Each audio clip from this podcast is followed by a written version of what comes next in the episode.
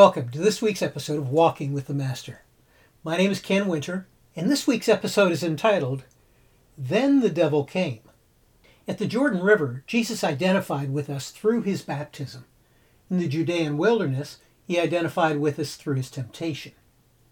Do not miss this. The Father ordered his steps into the wilderness, just as he had ordered his steps into the Jordan, so that he might there be tempted, tested, and proven. Not proven to the Father. The Father knew that he could not fail. Jesus was led into the wilderness to prove to us that he could not fail. Another important distinction we must understand before we look at the events that unfolded in the wilderness is that Jesus was not tempted as the Son of God. He did not use his divine power to overcome the temptation. If he had, there would be nothing for us to learn. Remember, he came to teach us how to live, to enable us to live, and to empower us to live. You and I will never have divine power. We're not God. We have access to divine power, but we do not ourselves possess it. Therefore, if Jesus had responded to Satan as the Son of God, he would not have taught us how to respond to temptation. Rather, he responded and was proven as the Son of Man using the same spiritual resources that are available to us in our journey today. The power of the Holy Spirit and the authority of the Word of God. A preacher by the name of J. Vernon McGee once told a story that beautifully illustrates this idea of his being proven. The Santa Fe Railroad crossed the left fork of the Brazos River near our town in West Texas.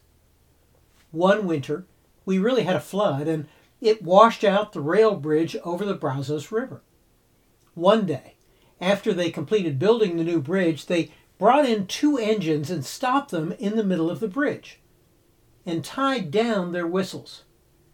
When we ran to the bridge to see what all the noise was about, one brave citizen asked the engineer in charge, "What are you doing?"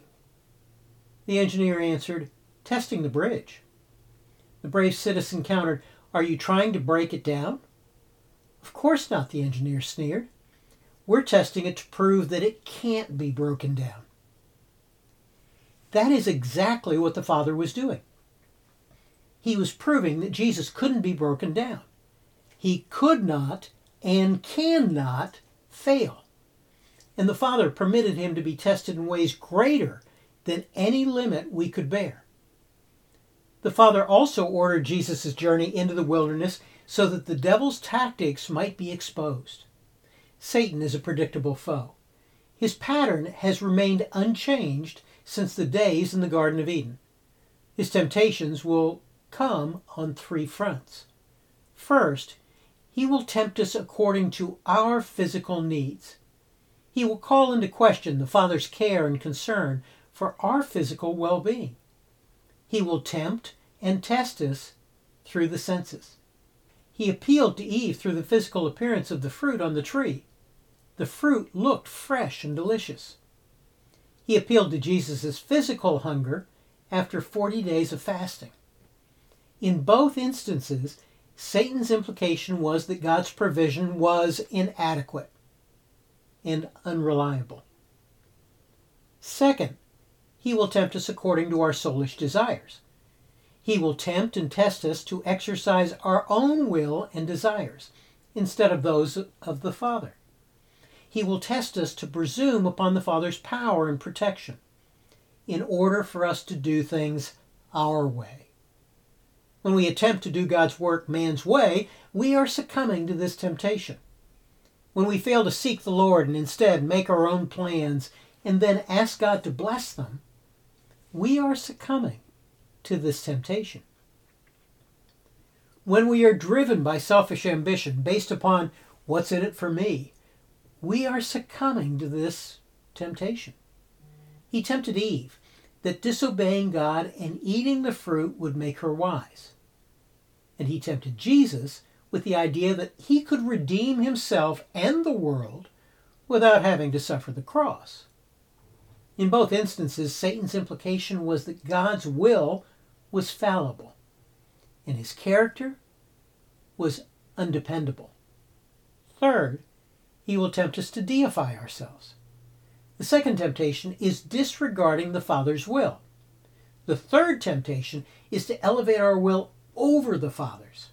He will tempt us to supplant the Father's honor and homage in a feeble attempt to gain glory for ourselves. Years ago, when I was ordained into the gospel ministry, a wise man told me that if I was faithful to pass on all the glory to God, I could just as confidently pass on all the criticism and suffering to Him as well. You see, if we would share in the honor, we must share in the suffering. Satan tempted Eve with the idea that by disobeying God, she would become like God. He tempted Jesus with the idea that by worshiping Satan, he would be the god of this world. However, that honor is not Satan's to give. It is God's, and His alone. Satan's implication was that God's glory was undo Him. Yes, the Father led Jesus into the wilderness so that Jesus might be proven. Satan might be exposed, and to reveal that Satan is a defeated foe. The answer to temptation is always in the Word. We don't have to depend upon what we think. Rather, we can trust and stand confidently on what God has already said. And apparently, that was good enough for the devil, because after Jesus responded with the word of the Father, Satan ran away. He left with his tail between his legs as a defeated foe. No, he didn't leave for good. That hasn't happened yet. He would return to tempt Jesus another day. But each time, he did go away. He did so as one who is defeated, one that can never be victorious. And he will return to tempt us time and again.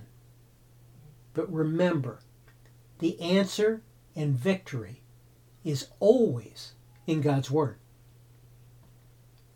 The Father led the Master into the wilderness to be tempted, and as we walk with the Master, the Father will permit us to be tempted that we might be proven and Satan might be exposed and revealed to be a defeated foe.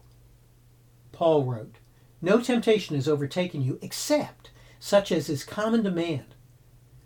But God is faithful, who will not allow you to be tempted beyond what you are able, but with the temptation will also make the way of escape, that you may be able to bear it." Jesus told his disciples, "Here on earth you will have many trials, but take heart, because I have overcome the world." No one has the right to call others to obey until he has obeyed himself. When the Father led the Son of Man into the wilderness, the Master obeyed. Yes, the devil came, but then he left as a defeated foe. Our Master has called us into our wilderness. It is our turn to obey. He has shown us how. He has enabled us, and through God's Spirit and God's Word, He has empowered us to overcome whatever temptation the devil puts before us. You can read about the temptation of Jesus in the 4th chapter of the Gospel of Matthew. This episode is taken from my book, Walking with the Master. Information about all of my books can be found on my website, kenwinter.org. Thanks for joining me this week, and I hope you'll do so again next week, as together we walk with the Master.